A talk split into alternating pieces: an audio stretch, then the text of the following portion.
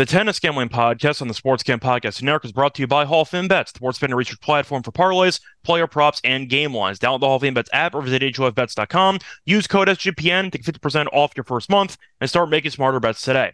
We're also brought to you by SGPN's Ultimate New Year's Eve Party. Hop on Sports Gam Podcast YouTube channel for a truly D-Gen afternoon, complete with drafts, pick'ems, prizes, live sweats, and more. The fun starts at 12:30 Pacific Standard Time, New Year's Eve.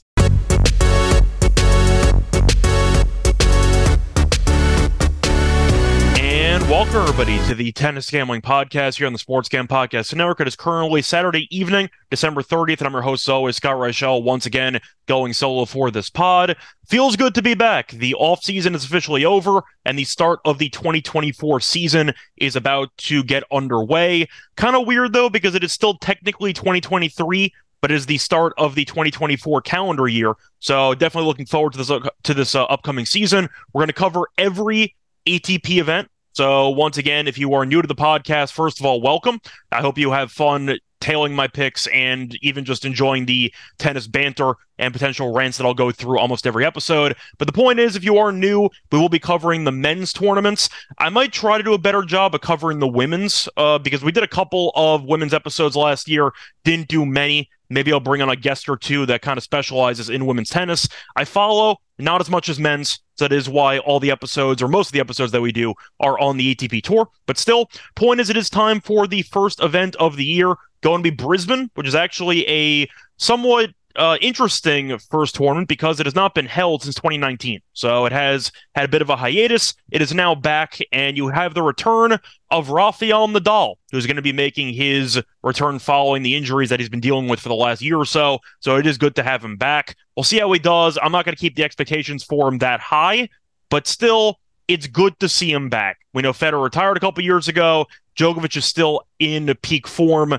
But we know that Nadal and Djokovic, anytime you get to witness some of the greatest players of all time and you start to see their physical decline, it's pretty depressing. And even if you are not a fan of Nadal, you don't want to see his career end because of injuries. You want to see his career end because he just got older and he decided that it was time to hang it up. But it is good to see Nadal back. Hopefully, he looks pretty sharp and we'll see what happens moving forward. But as for the actual tournament in Brisbane, we'll get into the preview for that in a second. In case you weren't aware, by the way, there are two events coming up this week one in Brisbane, one in Hong Kong. However, they are starting on different days. So we're going to do Brisbane in one episode, then we're going to do Hong Kong in another episode, probably on Sunday. So stay tuned for that. We're going to break down these two tournaments individually, and then we're going to merge the two when we get later on into the events. I do think for this upcoming year, though, I'm going to add an episode per, uh, per tournament. We would do the uh, Grand Slams and the Masters 1000 events the same way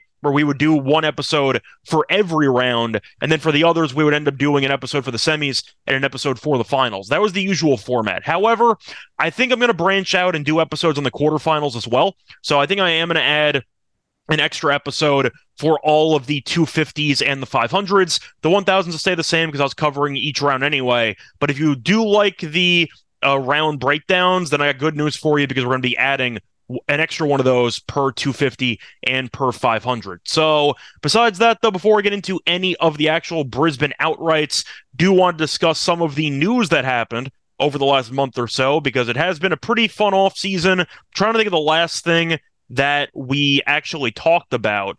I think the last thing we really talked about, besides, of course, the next gen final, uh, I do think was uh, Sinner getting revenge against Djokovic and winning the actual Davis Cup final as they were able to beat Australia, I believe, in the final. Besides that, though, trying to think of anything else that really happened. I already mentioned Nadal returning. On the women's side, Muchova officially withdrew from the Australian Open. I believe she made the semis of the U.S. Open last year, so her, her being unavailable is definitely newsworthy on the women's side. As for the men's, Thiem had a war in his first qualifying match in Brisbane, where he was actually down a set, a break, and triple match point, and he came back and he won. So every Thiem match is still going to be a marathon, apparently, and hopefully it qualifies for Brisbane. Besides that, though, I'm trying to think of any of the highlights that are worth talking about. I had I had a list, but I can't find it, so I'm gonna have to try to remember what there is to talk about. The one thing I do want to at least mention was a pretty unique tennis event that we don't exactly see that often, and it might tie back into a rant that I gave out a couple of months ago during the US Open. It involved a Battle of the Sexes 2023 edition. Now, this was not planned, but what happened was there was an exhibition event that happened, and Andreeva was supposed to face off against another female tennis player. That fell through, but the fans already paid the money for tickets for the exhibition, and they needed to find somebody for her to play. So they decided to scramble at the last minute and they tried to find anybody with a professional ranking to face off against her. And they did.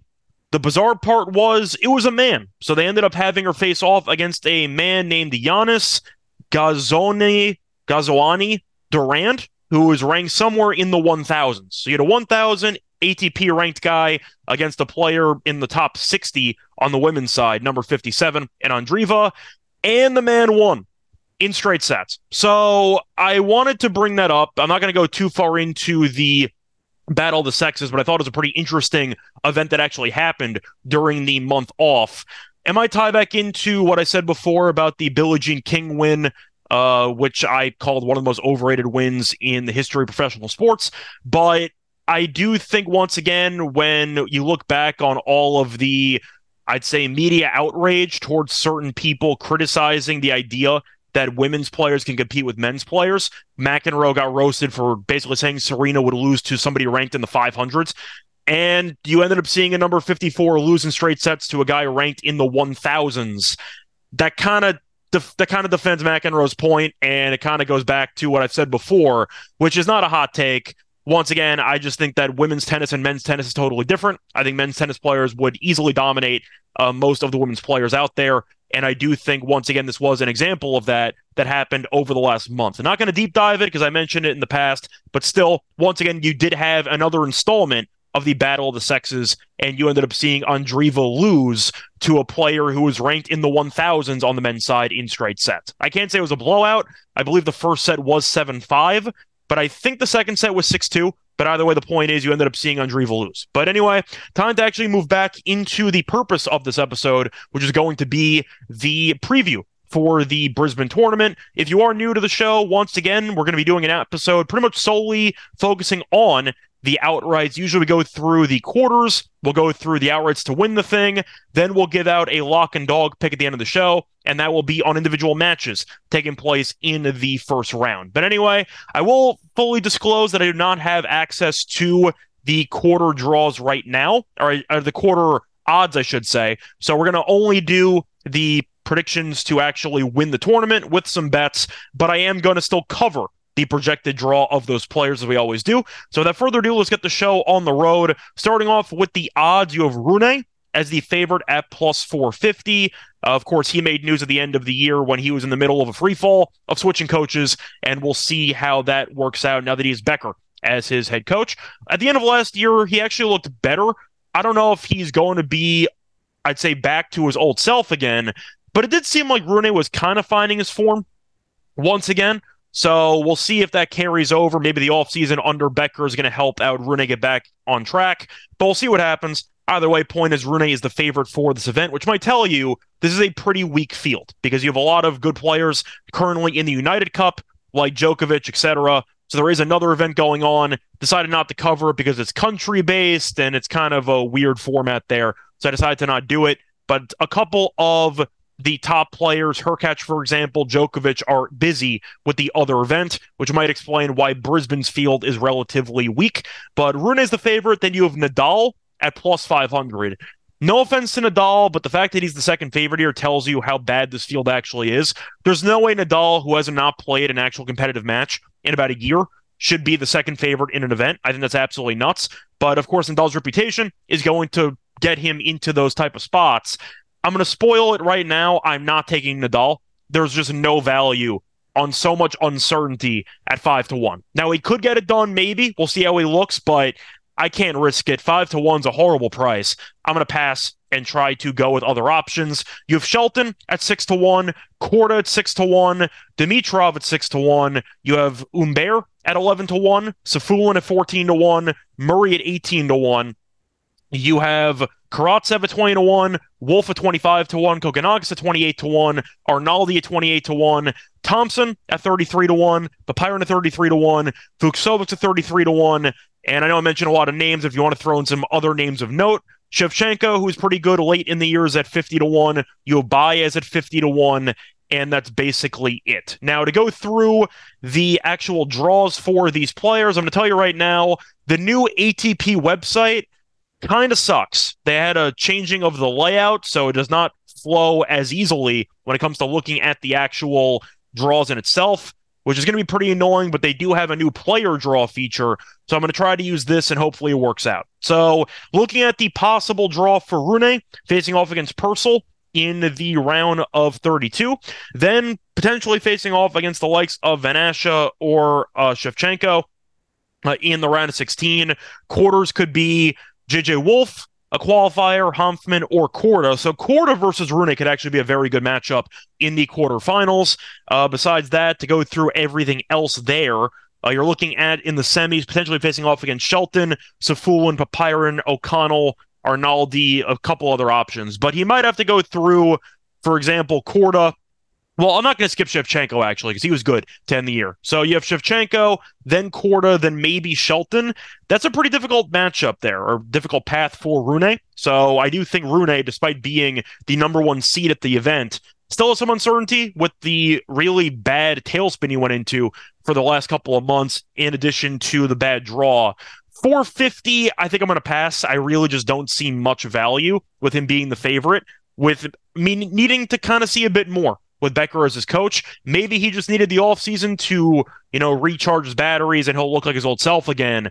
I'll believe it when I see it, though. I really don't see much value, especially with a draw that is pretty difficult. Now, to go through the other options, I'm going to go with Nadal because I got to at least mention him to go in order. So, Nadal, to go through his path, he has a qualifier or a lucky loser in the first round, so he should be able to win that one. Then he has a matchup against Karatsev or Kubler.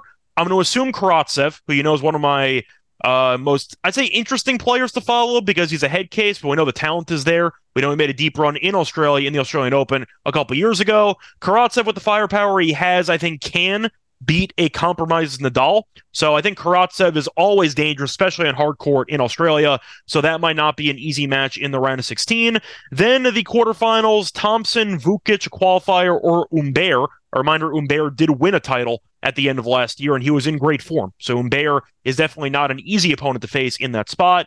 For potential semifinals, you're looking at a pretty decently easy group of guys, though. You have Etcheverry, Kokkinakis, uh, Murray, and Dimitrov, but Murray plays against Dimitrov in the first round. So that's going to work itself out. But the point is, if Nadal can actually get through Karatsev and Humbert, most likely the semifinal path is really not that bad. So you're looking at what can be a pretty interesting draw for Nadal, but once again, I'm going to pass on him on principle because I really think that for his first tournament back, I'm going to need to see how sharp he looks. He's also older. I wonder if he's going to be rusty. There's a lot of questions to be had.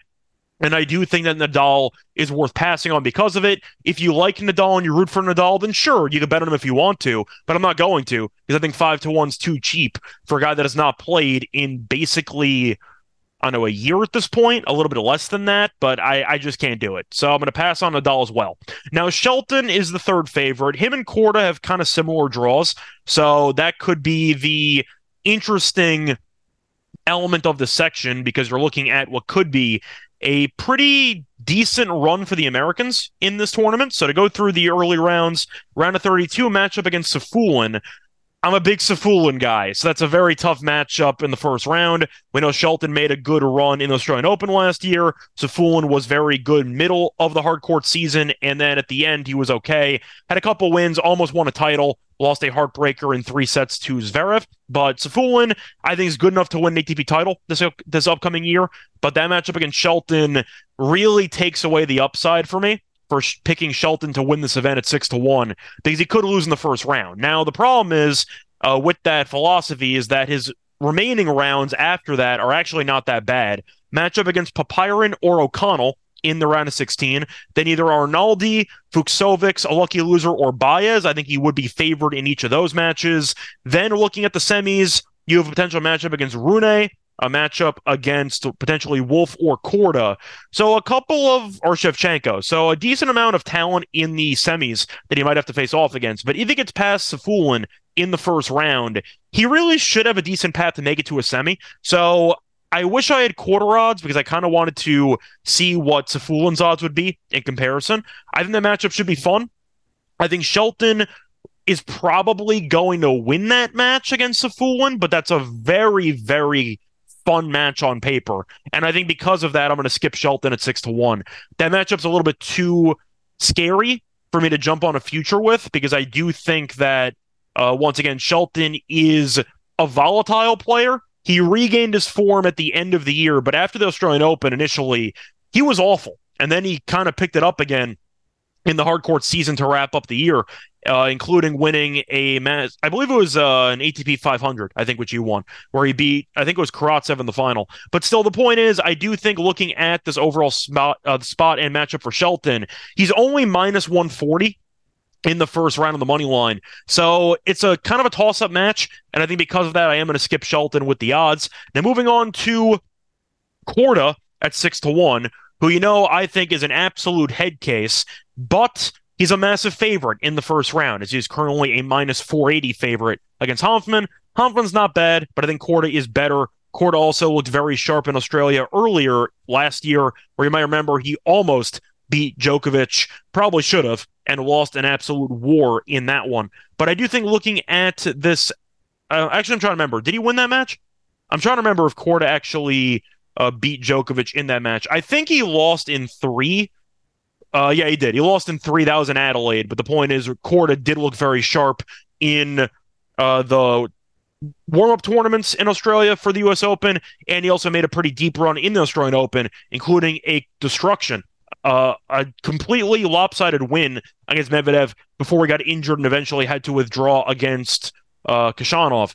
But I do think Korda's game does translate well historically uh, in Australia and with a relatively weak field, I think I am actually tempted by Korda. Now, I know Korda's lost people a lot of money because I think he's a head case, and I think that he's a closet head case who is a pretty bad choker on tour. But looking at the actual path, he has a matchup against Hanfmann in the first round. I mentioned before he should win that. Then probably Wolf in the second round. Wolf also made a somewhat deep run in Australia last year, but I think that Korda is the better player but that would be a pretty fun matchup between Americans. Then in the quarters, matchup against either Rune or probably Shevchenko, maybe Van Assche, but I do think that Korda can beat Rune if Rune is out of form. So that's a pretty decent draw for Korda. And then after that, in the semis, a potential matchup against Shelton, Safiullin. They play against each other, so that'll work itself out. Uh, Arnaldi, Fucsovics, or Baez. It's once again a pretty good draw for Korda. I think I'm going to take Korda at six to one. I just think it's a good price for a guy that has a pretty decent draw. And once again, I have issues with Rune and Nadal, the two favorites. Shelton, I think, can perform well, but the matchup against fool in the first round being that close does scare me. So Korda, I think, has value at six to one in this spot. Now, moving on, you have Dimitrov at six to one.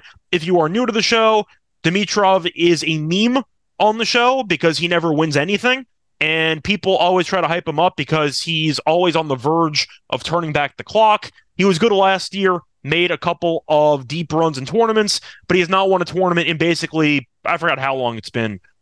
Like it's been a long time. Uh, it's been at least a president ago. So you're looking at uh, Dimitrov, who I'm never going to pick to win a title. I just can't do it. He never wins. So I'm going to pass on Dimitrov. I also think facing off against Murray in the first round is not ideal. So Dimitrov should be a lot larger than six to one. I'm going to pass. Now looking at Humbert, uh, to go through his draw, once again, I kind of have to do this freehand one by one because of the new ATP website layout which is a pain in the ass. But still, uh, to look at the Humbert draw, uh, he has a pretty decent draw as well. He has a matchup against the lucky loser or qualifier in the round of 32, then a matchup against Thompson or Vukic should win that one, then either Karatsev, Kubler, lucky loser, or Nadal in the quarterfinals, and then to get past the quarters there in the semis, a potential matchup against Etcheverry, Kokkinakis, uh, Murray, or Dimitrov. But I do think once again, 11 to 1 on Humbert, whose biggest competition early on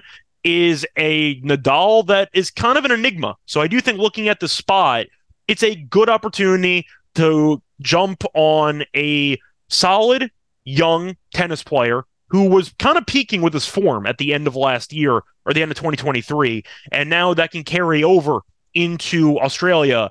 I like it. I think 11 to 1 is a good price. Give me Humbert. I think that's a pretty good deal. Now, Safiullin, I think it's fun. I think that he's going to be a guy that can make some deep runs on the hard court season. Not in this event, though. I think Shelton in the first round is too difficult for me to consider 14 to 1. I'm going to pass. Now, Murray at 18 to 1, facing off against Dimitrov in the first round, that's easily a pass. At 18 to 1, though, I prefer that over Dimitrov, but still, I've said publicly, I think I think Murray's not going to win another title uh, on the ATP level, I should say. And I have not really been scared at all when since I said that for the last year and change. I think Murray's a guy who can win a round or two physically. I, I, doubt his ability to recover without days off in between rounds. And I also just don't think he's the same guy that he used to be, obviously, with the hip replacements and all the injuries that he's had. I also just don't like him. Simply put, I think he's one of the biggest whiners in the history of tennis and I am looking forward to his retirement. So Murray's a guy I'm not, I'm not really going to back. I've made cases for him last year in spots, so I'm not automatically anti being a hater where I'm automatically going to fade Murray at all costs. But for the most part, I'm skeptical of his long-term success in tournaments. And as a result, I'm going to skip him at 18 to 1. Maybe at some point with an easy quarter, I'd consider to take him to win a quarter. But no, I'm not going to do that. I'm going to pass on Murray. Now, Karatsev, at 20 to 1 is interesting because he is easily the biggest wild card of the event because he's plus 2000 we know how good he can be on hard court he's i don't want to call him a hard court specialist because he's actually a decent results on clay in the past but for the most part he is a hard court uh, favoritist let's call it that his best service is on hard court and i do think that you're looking at a pretty decent draw if he can beat nadal now it's kind of similar to the path I mentioned for Humbert because they're in the same section, but Karatsev would get first dibs at Nadal before Humbert would. So I think Karatsev I'm going to pass on because he'd have to beat Nadal then Humbert, which is not the easiest in the world, but I think it's mostly just doubting the mental stability of Karatsev in this tournament or in any tournament. 20 to 1's maybe tempting, but I think I'm going to pass. I really just don't trust him in the grand scheme of things to maintain his composure in some tough matches and to get over the finish line. So I'm going to pass on Karatsev. Uh, Wolf, 25 to 1.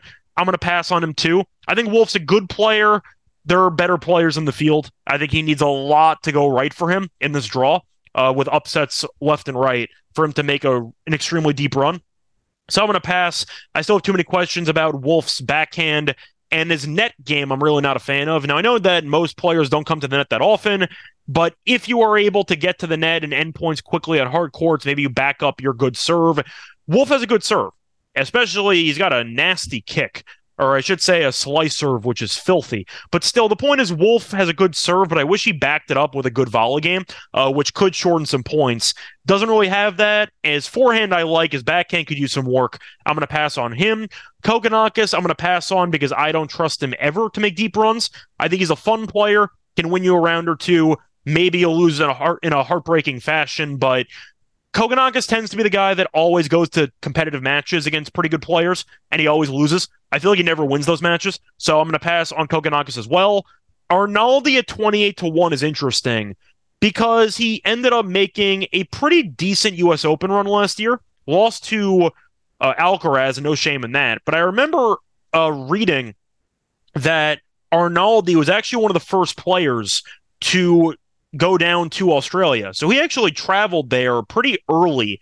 And I do wonder if he got extra prep time in Australia. So maybe you make the argument if a lot of players aren't fully adjusted to the climate in Australia, Arnaldi might have an edge because he, once again he did make the trip about a, about a month ago. So he's been in Australia for a pretty long time, and it might help him early on this event. Now his matchup against Fucsovics in the first round not easy. Fucsovics is always a tricky player because he can beat anybody, but physically, his body's always going to fall apart. So Fucsovics is, in my opinion, a top 30 guy if his body would stop betraying him, but he seems to always get injured. So Arnaldi could be in a difficult spot early on, but maybe he could beat Fucsovics. Then I think he should beat either a qualifier or Baez. Then a matchup against either Shelton, Safiullin, Popyrin, or O'Connell.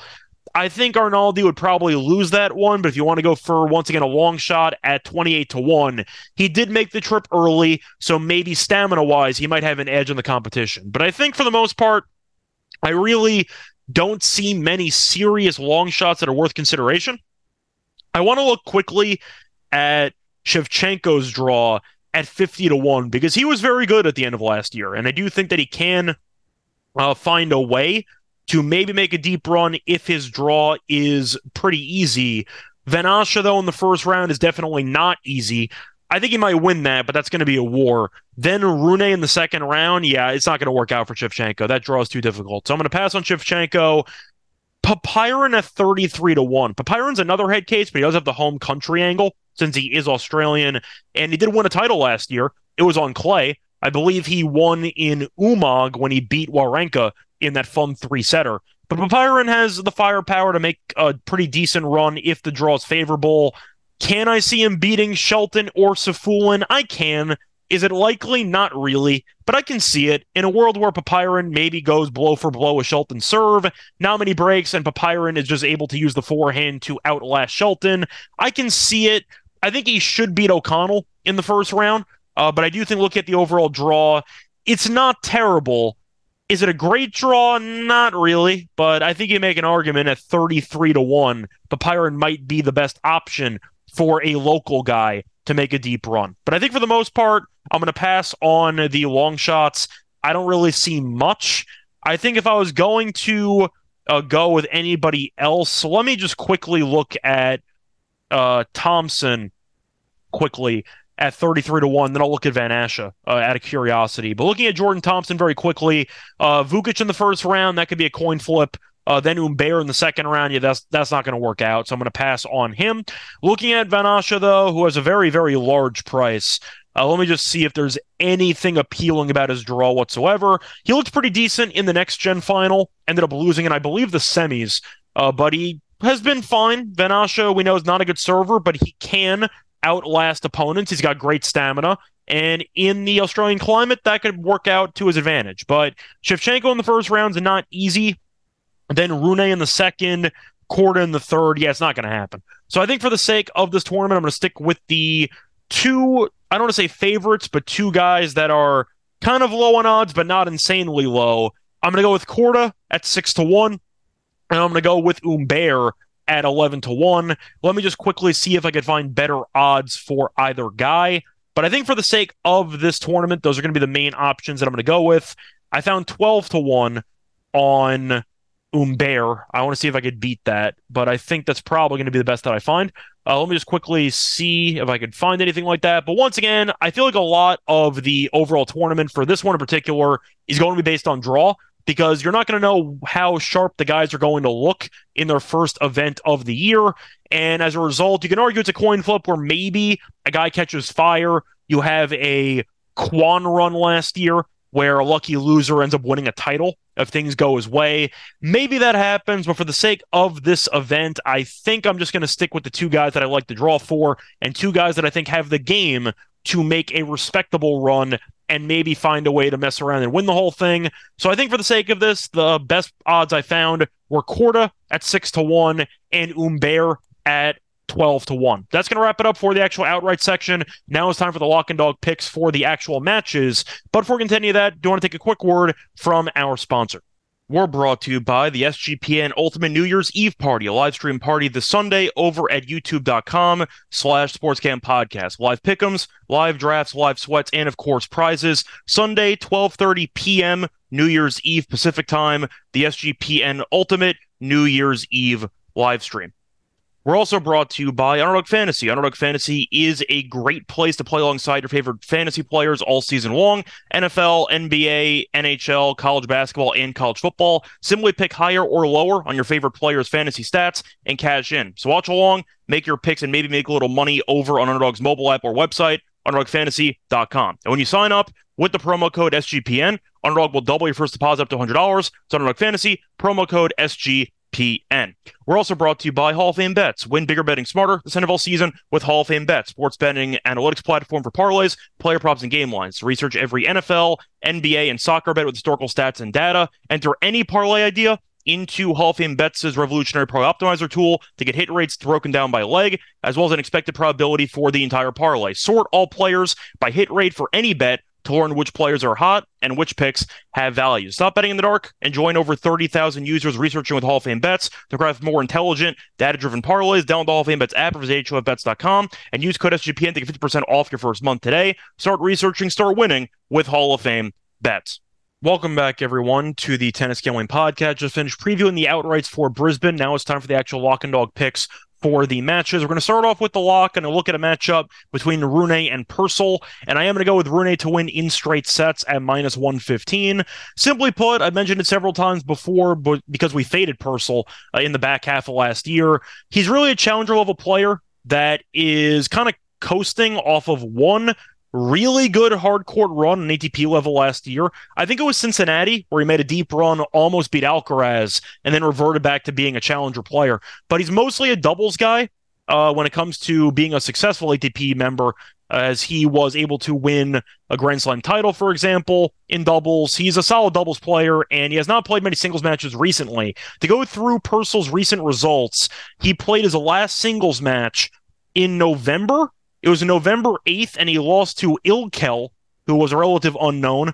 Uh, he was actually a pretty decent favorite in that match. So he's not played a singles match in basically a month and a half, and he played four doubles matches since then. So I do think, once again, Purcell is not really known for being a great singles player. He's a serve and volley guy, but Rune is a very good returner. And Rune, I said before, I was kind of underselling it, but he was pretty good to end the year. Now, I'm not sure if he's going to be able to sustain that to actually win a tournament, in Brisbane. But a reminder that he did qualify for the ATP finals, and he looked pretty good. I mean, to go through the results in Paris, he beat Thiem in straight sets, beat Altmaier, then lost to Djokovic in three. No shame in that competitive match against Djokovic. Then faced off against Djokovic again in the ATP finals, lost in three, so no shame in that. Beat Tsitsipas because Tsitsipas quit after three games, and then lost to Sinner, and that ended up being a marathon uh, which Sinner won 6 4 in the final set. So Rune was able to hang in there against two of the top, in my opinion, three players in the world, two of the top four players in the world. I think I would probably put Sinner ahead of Medvedev at this point because Sinner did beat Medvedev in the last couple head to head meetings. But the point is, I do think that Rune is simply put in another class compared to Purcell, who's a fringe ATP level player. I also like the fact that Rune announced it was about a day or so ago, I think, that he extended his stay with the Mouratoglou Academy. So he is keeping a decent amount of his training partners and coaches, which can promote some stability. Still has Becker as his new kind of head coach. So I do like the fact that Rune is keeping the same training partners, the same, uh, I'd say, structure around him in place, and he's going to build off of his relationship with Becker, and maybe that carries over. But he did look good to end the year, and Purcell really did not give me Rune to win straight sets at what I think is a pretty cheap price at minus 115. Now, moving on to my dog, I am going to go to a matchup between Fucsovics and Arnaldi, and I kind of alluded to it before, but I am going to go with the over two and a half sets at plus 145. This is actually going to be, I didn't mention before, by the way, Rune and Purcell have never faced off against each other before, so there is no historical data uh, to actually draw from. But the same cannot be said about my dog pick because Fucsovics and Arnaldi have faced off before. They actually faced off in a challenger event back in January of 2023, which Fucsovics did win in Canberra. That did go three sets. He won the first set 6 2, lost second set 3 6, and then ended up winning the third set 6 1. So there is and once again, it wasn't even that long ago, was in January, but still this year, 2023. And it went to three sets. I mentioned before that Arnaldi is a guy that was able to go down to Australia early, so it might look pretty sharp. But Arnaldi has been known to go to a decent amount of marathons, and Fucsovics is kind of the same way, where both guys will have some very high highs and very low lows in individual matches. And I do think that might result in a very up and down match for both players, which can be unpredictable and which can go long. But simply put, if you want to give me a plus 145 uh, odds bet here on the match to go three, when the overall match odds for the money line in this one is Arnaldi at minus 125. The spread is minus one. So you're expecting a very close 50 50 match anyway, and I can get the full marathon in that 50 50 at plus 145. I really like the value on that. Once again, I think Fucsovics is a good hard court player. Durability is a concern. but it's the start of a new year. I think he'll look pretty good, and I think Arnaldi will look pretty good as well. Give me what should be a fun back and forth match that goes the distance at plus 145. So once again, my lock and dog for the Brisbane show is going to be on Rune minus one and a half sets at minus 115. And my dog will be on Arnaldi and Fucsovics over two and a half sets, and that pays out at plus 145. That's going to wrap it up for this episode. A reminder, we're back once again tomorrow to go through Hong Kong. We'll do the same exact format, just with a different tournament. And then we'll be back once again for the quarterfinals of both Brisbane and Hong Kong. We're going to merge those two tournaments for the quarterfinals episodes onward. Until next time, though, find me on Twitter at Rice Show Radio. Find me on a bunch of podcasts of the network, the NBA show, the MLB show when it's back, when it's uh, time for the season again. Find me on the NFL show. And you get the point. Until then, though, you can also interact with me on the Discord. I uh, recommend joining the SGPN Discord. It is free to use, and I'm on there all the time talking to people about tennis. So if you do want to talk to me, reach out to me on Twitter or on the Discord server. But until next time, good luck to all of you and all of your bets. Bye, everyone.